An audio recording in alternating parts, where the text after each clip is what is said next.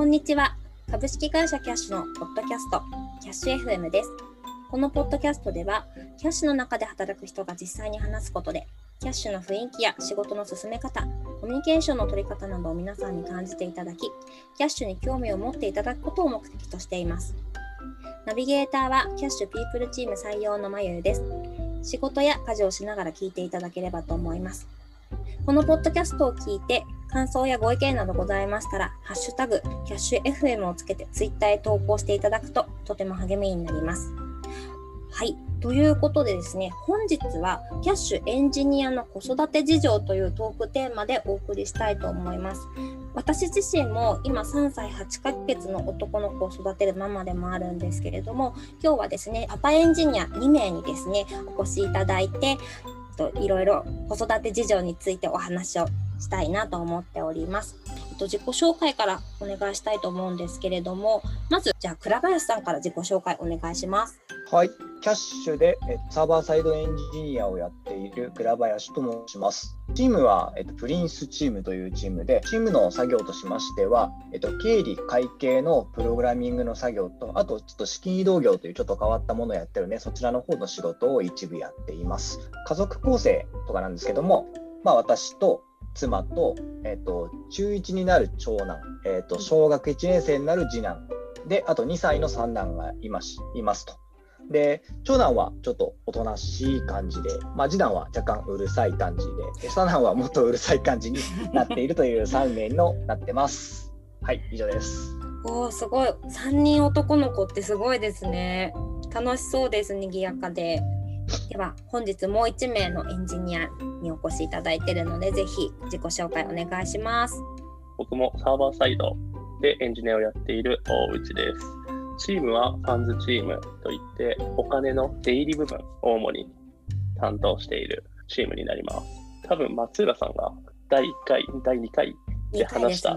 時に、ね、まあ言ってたチーム、まあ、松浦さんと同じチームでやらせていただいてますって感じです。家族構成は僕と妻と3歳の娘が1人いる感じです。趣味はどうだろう？どちらかといえばわんぱくな方なんじゃないかなとは思います。以上です。ありがとうございます。大内さんとうちの息子は多分同じ学年ですかね。おそうなんですね。今年4歳になります。そうですね。今年4歳になります。じゃあ一緒ですね。なのでなんか同世代の同じ学年のこうパパママ目線でいろいろお話ができたら今日は嬉しいかなと思います。はい、ま今日はですね結構話したいアジェンダがたくさんあるのでアジェンダごとに話を振っていきたいなと思ってます。まずはですね一日の流れについて、まあ、どんな風にあの過ごしているかみたいなことをぜひぜひ聞ければなと思うんですけれどもまず例として私の一日の流れを簡単にご説明すると保育園に行っている時は、まあ、平日月曜日から金曜日まで普通に保育園に預けていて9時から今はですね9時から5時半まで預かってもらってます。なのでだいたい7時ぐらいに子供が起きてきて朝ごはんを8時ぐらいまでにやんやんやんや言いながら食べてそこからいろいろ身支度歯磨き顔を拭くみたいなことをやってですねちょっと時間が空いたら好きなテレビとか好きな YouTube をちょっと見せて気持ちを整えて自転車で保育園に送りに行ってます。今はリモートワークっていうこともあるので仕事が終わったらすぐに迎えに行けるので私はだいたい5時ぐらいに仕事を終えてなん夕飯の準備とかちょこっとやりつつ、えーと、自分が迎えに行く時は5時20分ぐらいにお家を出てで5時半にピックアップするという流れなんですけども基本的に迎えはあの夫がですねやってくれるので私がお迎えに行かない時は夫が迎えに行っている間に夕飯の準備をしてで帰ってきてちょっとしたらすぐに食べられるようにみたいな感じでやってますと。でご飯食べ終わった後に大体まあちょっと1時間とか1時間半ぐらいゆっくりしつつ遊びつつテレビ見つつ YouTube 見つつみたいなその時の気分によって あの変えるんですけれども親子で遊ぶ時間とかをちょっと入れて一緒にお風呂に入って大体9時半過ぎですね。本当はもうちょっと早く寝かせたいんですけれども9時半過ぎにベッドに入って本を読んで寝るみたいな一日の流れをお二人いかがですか？一日の流れ。じゃあ私の方から倉林の方から話したいと思います。私はあの妻の方にほとんど任せっきりなのでほとんど何もしてない感じになるんですけど、えっと、私はだいたい8時から9時半の間にまあ起きてでもろもろ準備をしつつ10時から11時の間にまあ仕事をなんとなく開始してで本当にお昼ご飯を12時から大体午後3時の間に撮ってずっと仕事して、えっと、夜7時半から8時ぐらいの間に後半で呼び出しを食らうという感じですね。なので子供の面倒はほとんど見てなくてですね。で、えっと、子供の面倒を見るのはその後の、えっと、20時半ぐらいに、まあ、お風呂に入る約束になっているので、まあ、その月1ぐらいで妻にちょっとお願いできますかって言われてやってるっていう感じなのとあとはあのお風呂入った後に三男が寝るときに、まあ、寝かしつけをするのが、まあ、週に1回くらいある感じくらいのことしか私は実はしていませんけども一日の流れはそんな感じです。はい以上です。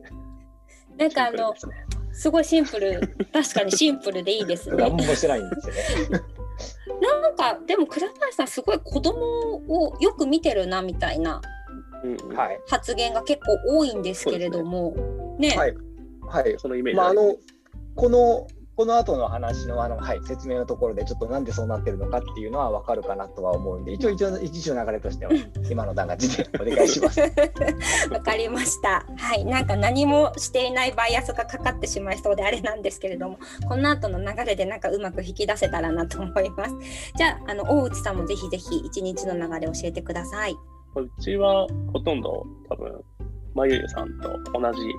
感じだと思うんですけど、まあ、僕も妻も今リモートワークしてるので、まあ、朝はそんなに早くなくて、7時半ぐらいに起きて、8時半ぐらいまでなんかご飯食べさせたり、身支度を整えたりして、基本的に僕が保育園に送っていくので、僕が保育園に連れていく。それが終わると、まあ、9時半から10時ぐらいかな、に仕事を開始して、まあ、19時、18時ぐらいで僕は仕事を切り上げてご飯を食べるんですが、妻の方が、えっと早いんですよね、仕事終わるのが。17時ぐらいかな、うん、に終わるので、えー17時半ぐらいになると、大体保育園に妻が娘を迎えに行って、そこからご飯を食べさせたりっていう作業が入るんで、ご飯は一緒に食べてないです、僕は。ご飯が食べ終わると、僕が大体やってくるって感じですかね。うんで、妻と娘がお風呂に入っているのを見るか、まあ、もしくは時間があれば僕も一緒に入るかですか、まあ、大体は僕はその後追いで入るって感じな気がしますね。時間もまあ21時半から22時ぐらいかな。うちもちょっと遅いんですけど、妻が娘を寝かしつけしている間に僕が洗濯をするっていう大体流れになってますね。偉いはい。えらい。です。すごい。え、洗濯をして干すところまで。あ、そうですね。おお。偉いえここま。でやらないと多分あんまり、あんまり意味が。そうですよね。洗濯機回して終わりって意味ないですよね。また洗濯しなきゃいけなくなっちゃうから。ね。なんか今洗濯機洗濯の話が出てきたんですけれども全然子育てかと関係ない話になっちゃうんですけど洗濯機って何使ってます？ドラム式のパナソニックか何かのだった気がし私ます。はアイリスオーヤマの多分二層式って言われる俗に言うあっち系のやつですね。あの、はいドラム式じゃないやつ。ドラム式だと全部乾かしてくれるんでしたっけ？あれって。えーっと、まあ、うちのやり方がどうなんだろう。世間一般なのかわからないですけど、うちは大体あの、シャツとか T シャツとか、まあ、ズボンとかは基本的に、えっと、浴室乾燥で乾かして、タオルとか、うんなんかその他もろもろは乾燥機、ドラム式洗濯機についてる乾燥機で。そうかだからその時間にお洗濯を回してもみたいな感じですよね。やっぱ普通に外に干してるお家だと 朝とかに回さないと乾 乾かないと思うんですけど。なるほど。そうですので、寝てる間に浴室乾燥が多分うなっているんでしょうね、うちは。うーん。子供いると洗濯ってすごくないですか？あものすごい量になります。毎日やってないとうち回んないし、毎日パンパンになってるんで。うんうちも毎日2回回してんじゃないですか、そうですね、人数多いですもんね。そうですよね、3人だとそうなりますよね。うん一人子供一人でもうちもほぼ毎日フル稼働なのでちょっとふうん一日休んじゃうともう超パンパンみいや、たいな。もう、そうですね。1日休んだらもう2回に分けるかみたいになるレベルですよね。そうですよね。うちは2回です。デフォ2回だったのです。デフォが2回すごいですね。多分すごいまあうん。で、浴室乾燥ですね、うちも。え畳むのってどうしてます？誰がやってます？畳むのはうちは妻がやってます。今が。大丈夫です。あれです。あの、夜のうちにまあ乾かすですよね、うち。で、朝僕が保育園に送ってってる間に妻がそれを取り込むっていうなるほど。流れになってます。うちはね逆です。夫が回して夫が干してます。でもやっぱり追いつかないので洗濯が。うんだから乾いたやつは部屋が何個かあってそのうちの一つを洗濯部屋みたいな風にしちゃってるんですけれどもそこに今花粉飛んでるので外に干したくないからだいたいそこに入れてるんですね。なので、まあ、乾き終わると取り込んだものをですね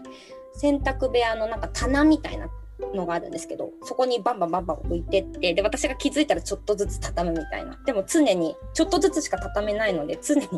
その棚の上には洗濯が山のように積んであるので ちょっとお見せできない状態なんですけれどもありがとうございます。今あの洗濯の話が出たのでこの後のですねこうパートナーとの家庭内での役割分担についてもぜひぜひ伺えたらなと思うんですけれどもうちは基本的にあの料理とかは料理とかキッチン周りは大体私がやってます。掃除もトイレ掃除は基本的に私がやっていてでそれ以外の他の掃除とか掃除機かけとかあとお風呂の掃除は夫がやってくれてる。なんかなんとなくそんなような住み分けができてるんですけれども。なんか皆さんの家庭内での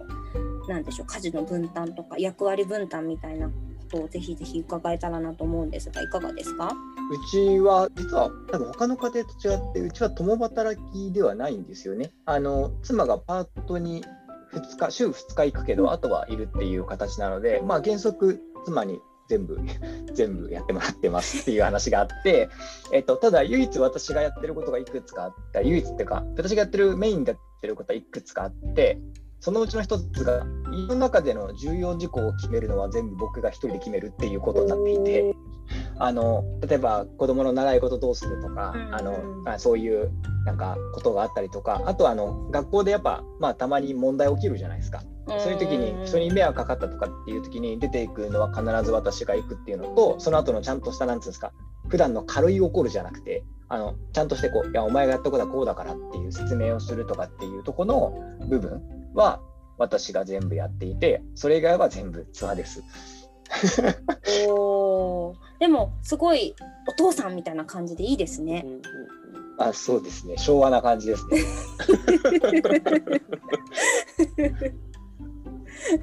まあでもそれぞれねあのご家庭のなんか事情とかあの奥様がお家にいるとか働きに出ていらっしゃる家庭とかいろいろあると思うのでなんかそれはそれですごくあの役割分担がはっきりされてて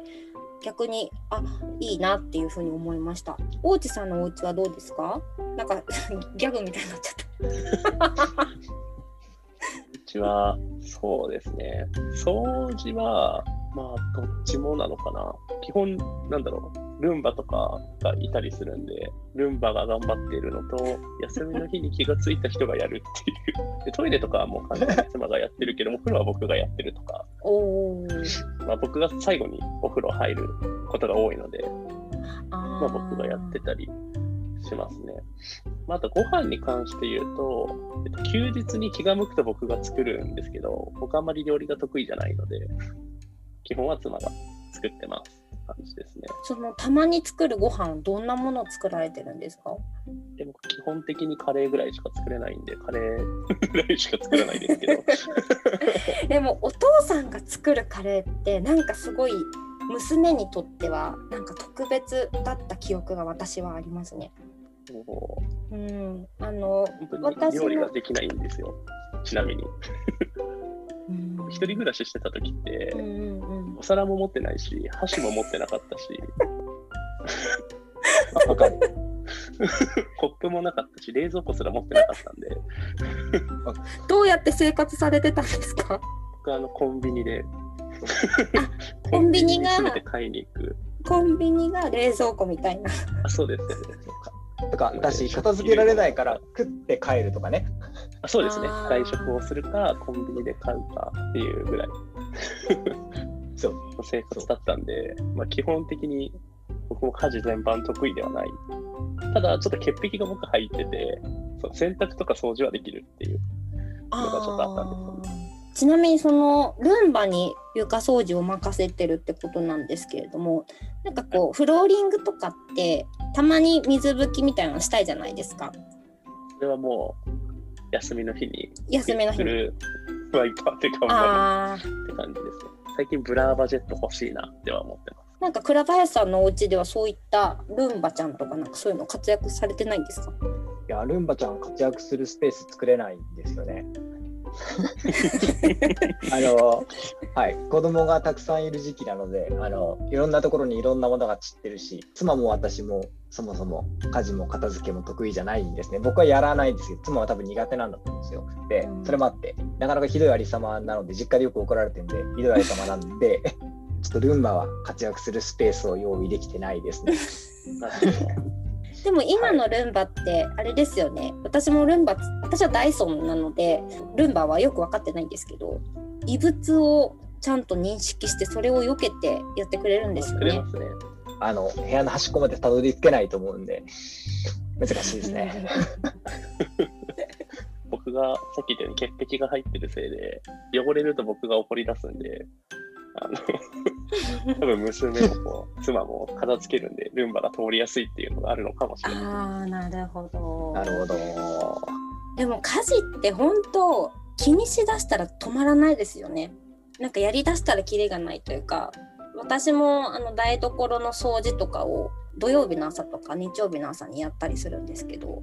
まあ気にしだすと本当に止まらないのでなんかどこかで折り合いをつけなきゃなとは思うんですけれども、まあ、子育てもなんかどこかでこう気にしだすと本当に止まらないのでなんかどこかで折り合いをつけなきゃなみたいなのを日々考えながらやってたりするんですけれども、まあ、家事とか育児も含めてどこまでやるとかなんかそういう線引きみたいなのってお二人とも設けてたりされますか？掃除とかに関しては前の日より悪化しなければ何でもいいやって思っていて徐々に悪化して部屋の状況が悪化していくのは良くないと思ってて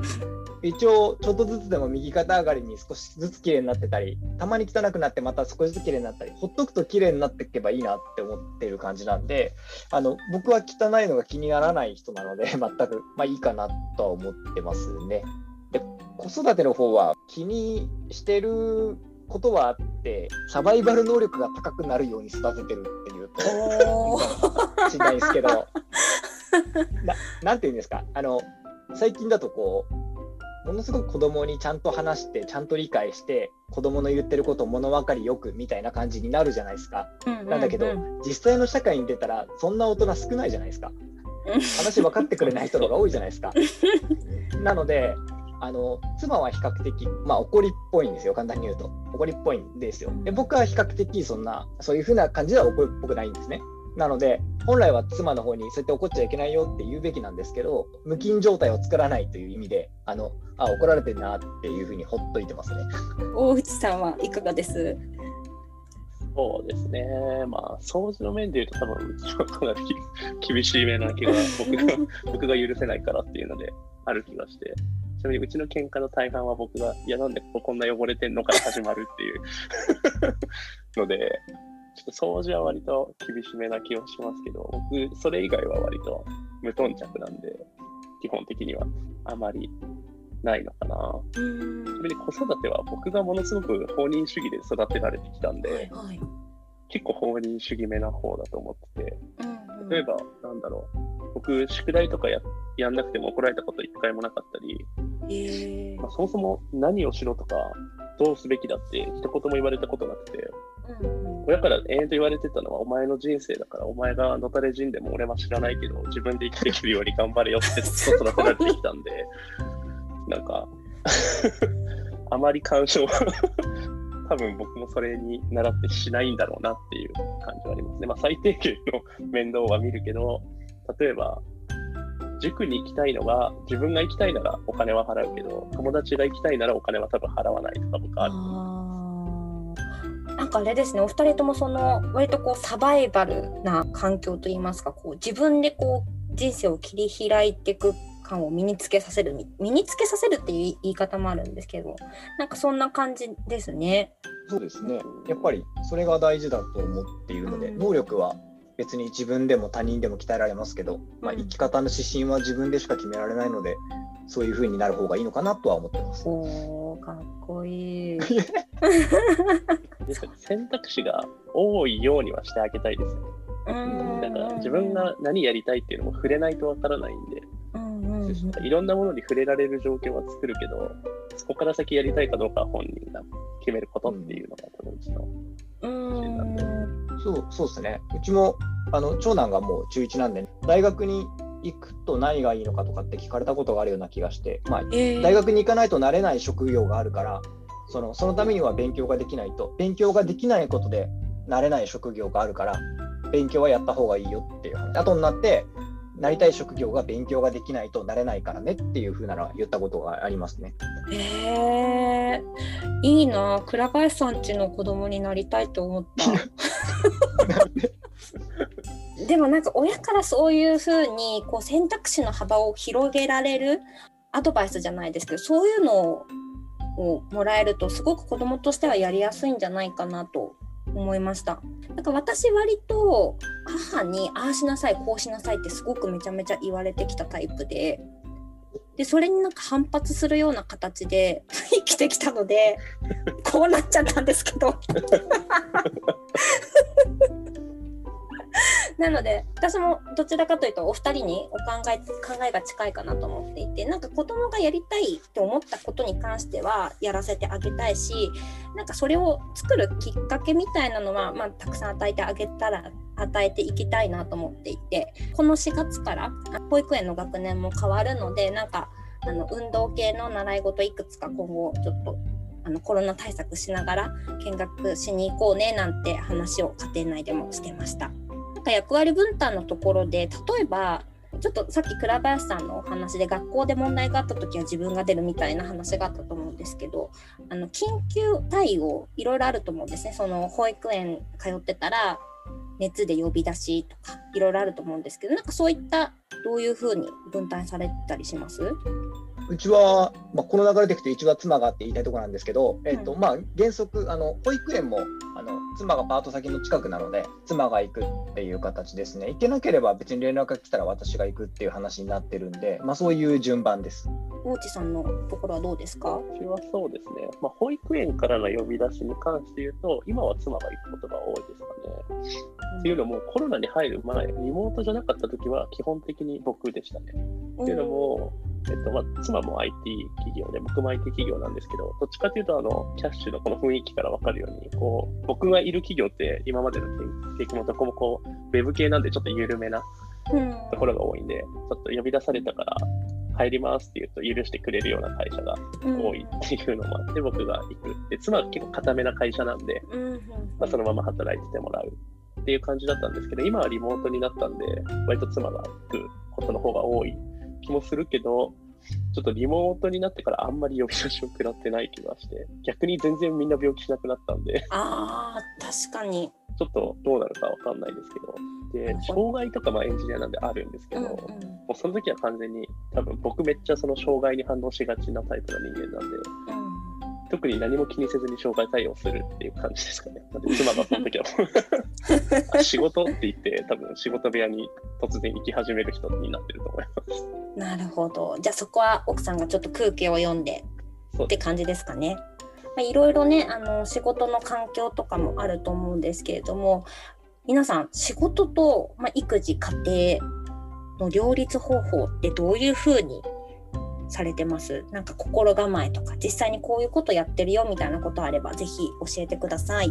いやうちは妻に任せっきりですからねっていうのが前提としてあるんですけど、まあ、あのお任せするからにはみたいなことはやっぱり気にしかけていて、なんですかね、お互いこう一応立場を尊重しようよねっていう話はしています。だから例えば、まあ、妻は自分の方が金を稼いできて偉いっていうその昭和の価値観を理解してるんですけど僕自身は別に稼いでるから偉いっていうふうにはあまり思っていなくてお互いの役割なんでって話にはなってるんで、その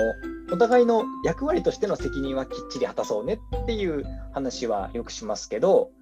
なんつうのかお互いのこのやってることは大したことないとかそういうことは言わずにちゃんとやろうっていうお互い自分のことをちゃんとやろうねっていう話になってますね。そんな感じかな。はい。そうですねお互いを尊重するっていうのは本当なんか働いてる働いてないとかそういうの関係なく夫婦間っていうのあり方はすごく大事かなと思います。うん、はい。うん、大内さんいかがでしょうか？そうですね。うちもどちらかというと比重は妻の方が家事多分多くてっていうのもまあ時短で妻にやってもらっていて僕がまあ、フルで勤務してるんで、どうしても多くはなりがちなんですけど、まあ、でも結構話すことが大事かなって思ってて、例えば時短でも妻がこう忙しい時期って多分あるんですよね、仕事で。何やってて、こういう状況だって。で、僕も暇な時もあれば、多分すごい忙しい時期もあるので、なんかそれをお互い、あ、今忙しい時なんだなとか、分かっていれば、まあ、調整はつくのかなって思ってて、なんで、会話が大事なのではって思いますね、ああ、そうですね。よくね、あのすれ違いの原因はコミュニケーションミスだみたいなところもありますからね。言った言わないってね揉めたりするのはすごくもったいないのでなんかそういったコミュニケーションを普段から取れているっていうのもすごく良いポイントなんじゃないかなと思います。じゃあですねちょっと次のお題に行きたいんですけどちょっとガラッと変わってですね最近感じた子どもの成長はどんなことがありますか？えっとですね、最近感じた子供の成長なんですけど、長男がですね、中1なんですけど、まあ、身長が170センチ超えたんですよね。うん、で、うち、私が162センチで、妻が165センチなんですよ。うんうん、で、やっぱ170を超えるとね、まあ、でかいなっていう感じの成長を感じましたね。物理的な 物理的な成長。はい、次男はですね、最近こう、三男と兄弟喧嘩をしてるんですね。兄弟喧嘩してて、ああ、よしよしって思ってます。あの先ほどのお話になっちゃいますけど、あの兄弟喧嘩ぐらいするよなっていう感じなので、あのよしよしと。長男はもともとおとなしい性格だったのもあるので、次男と喧嘩しなかったんですよね。で、喧嘩がある方が健全だと思っているので、まあ、健全あのになってきてよかったなっていうふうに思ってますっていう話ですね。であとは、はい、三男はこう邪魔しに来るんですけど、よくこう、ちょっと今忙しいからちょっと静かにしといてもらう、静かにしてくれるとか、あのちょっとあっち行っててって言うと、分かったっつってスーっていなくなったり、静かに座ってたりしてくれるんで、あのいや言う、言うこと聞いてくれていいなって思ってますってところですかね。倉林さんの三男はよくあれですよね。はい。会議とかでちらっとはい、倉林さんの膝の上に座ったりしていい子にしてたりしますよね、はい、よくそういった場面お見かけします、えー、ちなみにどんなことで喧嘩するんですか？なんつうの？こうおもちゃ片付けようとしたら三男がこうおもちゃでこう遊びたいって言ってて「やっぱ片付けるって言ってるの?」とかって言いながらこうずっとやっててこいつのバカじゃないのかなって思いながら あの、はい、見てますね。あのはい、なんですけどこう親が仲裁するってよくないんで当人同士で片付けてもらってっていう感じで、はい、見てるんですけどあんまうるさくなってくると妻が上がってきて両方怒鳴られて怒られるっていうパターンですね。遠くから見てる。ね、はい。えー、なんか勝手に仲直りしてる時とかもあるんですか？いや、あの、やっぱ子供ですよね。あの怒ってるってことを長く執着しないので、はい、あのまあ怒ってる時は怒ってるんですけど、終わったら終わりです、ね。うちはあの一人っ子で、私もひ私自身も一人っ子で育ってきたので、なんかこう兄弟同士の喧嘩っていうのは本当に未知な領域ではあるんですけれども、っぱ子供だとなんか執着しないっていうのはなんとなくわかる気がします。大内さんのお家はまた ギャグみたいになっちゃったんですけど大内さんのお子さんはどうですか？最近の成長は。うちはそうですね。ちょっと前になんか数字を30ぐらいまで数えられるようになったと思ったら、なんか今日はもう英語で1から10までいけるようになってすごいな。すごいどういうことだ？バイリンガルだ。そうなんですよね。なんか救急車見てアンビュランスだとか言うから、すごいな、この子。え、すごい どうなってんだっていうのは最近よく思ってますね。か絵本とかそういうのを見せたりしてるんですか？英語の絵本とかは、まあ、日本語の絵本も英語の絵本も見せてはいるんですけど、なんか徐々に英語も言えるようになったり、まあ、結構成長してるなっては感じますよね。へえすごい、まあ、子供のね脳みそはスポンジだってよく言いますからね。うん。そうなんだ。うちなんかあったかな成長感じるエピソード。なんかあったっけな。なんかあったっけな。あうちの子あんまり絵を描くのが好きじゃないみたいなんですけど。でも最近色鉛筆と画用紙を与えると数字の11をなぜか書くようになりました。で11、11だよって言って教えてくれる かわいい。ですね。えーそうだなあとは何だろうあさっき英語とか数字のエピソード大内さんのお嬢さんも出てきたんですけどあの我が家も色色を結構英語でなんか言うようになって。多分私がこう Google 翻訳スマートフォンの Google 翻訳で流すやつを聞いてそれを面白がってブルーとかイエローとか言い始めたんですけどなんか黄色いものを見たりとか青いものを見たりするとブルーイエローっていうようになりましたね。しかも発音がめっちゃいいんですよね子供だから 本当あの Google が言ってくれるやつをそのまま言ってくれるのでほら、言うほそう。うんうちもダメですからね、発音が。めちゃめちゃダメな発音してるなって思いながら聞いて。 one, two, threeー かわいい かわいいそういったね英語とかあのグローバルな視点をねこれから持つことも大事だと思うのでなんかそういったところも興味持ってくれるとより良いですよね。はい、では続きましてですね。さっきあの大内さんのお話でも急にお迎えに行く時は自分がこうパッと行けるような環境みたいなことをおっしゃってたと思うんですけどもキャッシュで働きながら子育てをしていてここがすごく良かったみたいなエピソードあればぜひぜひ伺えればと思います。はい。えっと、そうですね。まあ、さっきの大内さんの話にやっぱりこう、象徴されちゃうんですけど、あの、結構皆さん、あのね、子供の送迎とかで離席します、何時間離席しますとかっていうことを結構、あの、平気で言えるっていうとちょっと語弊がありますけど、やっぱりその言える文化になっているっていうところがあって、まあ、そういうの、そういうのの抵抗が少ないっていうところがいいなっていうのと、あとは、結構、大内さんも確かそうだったと思うんですけど、ここの月は忙しいからすいません、あの週3日の労働で何とかしてもらえませんかっていうところをなんか相談したりとかしてるとかっていうので、調整が可能だったりするっていうところが、僕はいいとこなのかなと思いました。僕はただ仕事次第なんですけど、はい。他の人見てていいなって思いました。大内さんは。そうですね。まあ、今、紅林さんからあった通り、僕がちょうどコロナで、えーっと、保育園預けられなくて、で、妻も僕も休めないっていう時にやってたんですけども、なんか、僕が週3で勤務して、妻が週2で勤務して、みたいなことをさせてもらってたんですよね。で、そういうなんか、相談に簡単にこう乗ってくれる、簡単なのかわからないですが、言いやすい雰囲気だし、なんか調整もしてくれて、週3で大丈夫ですよ、みたいな形を取ってくれるっていうのはすごく助かったエピソードですかね。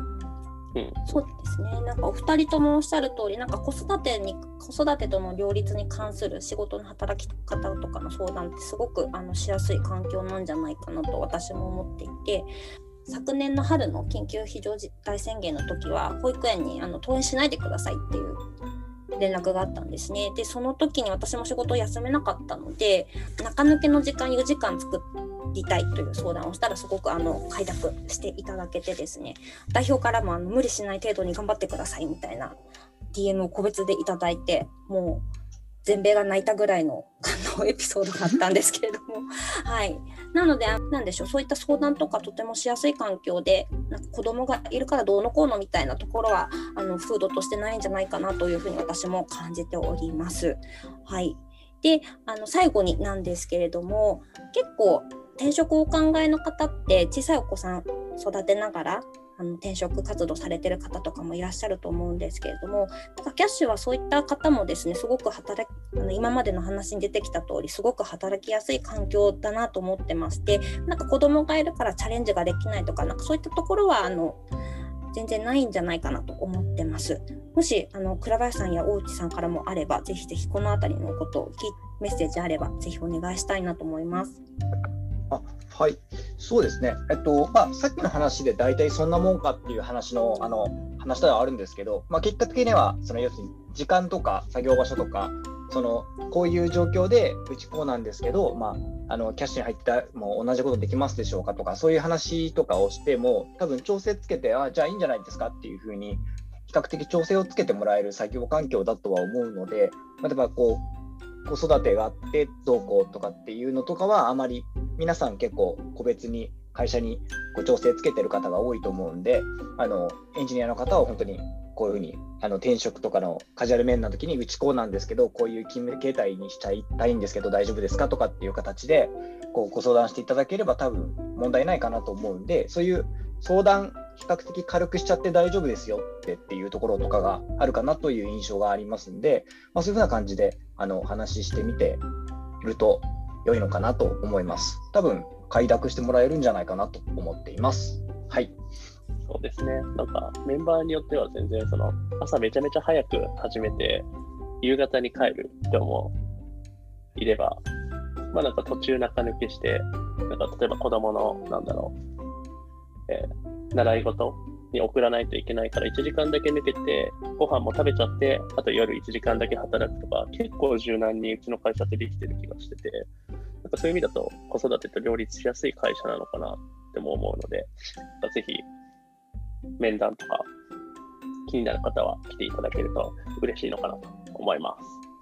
はい、そうですねなんか子育てしながらみたいなところだと結構不安なところもあると思うんですけれどもあの気兼ねなくご相談カジュアル面談とかでご相談をいただけるといいかなと思います。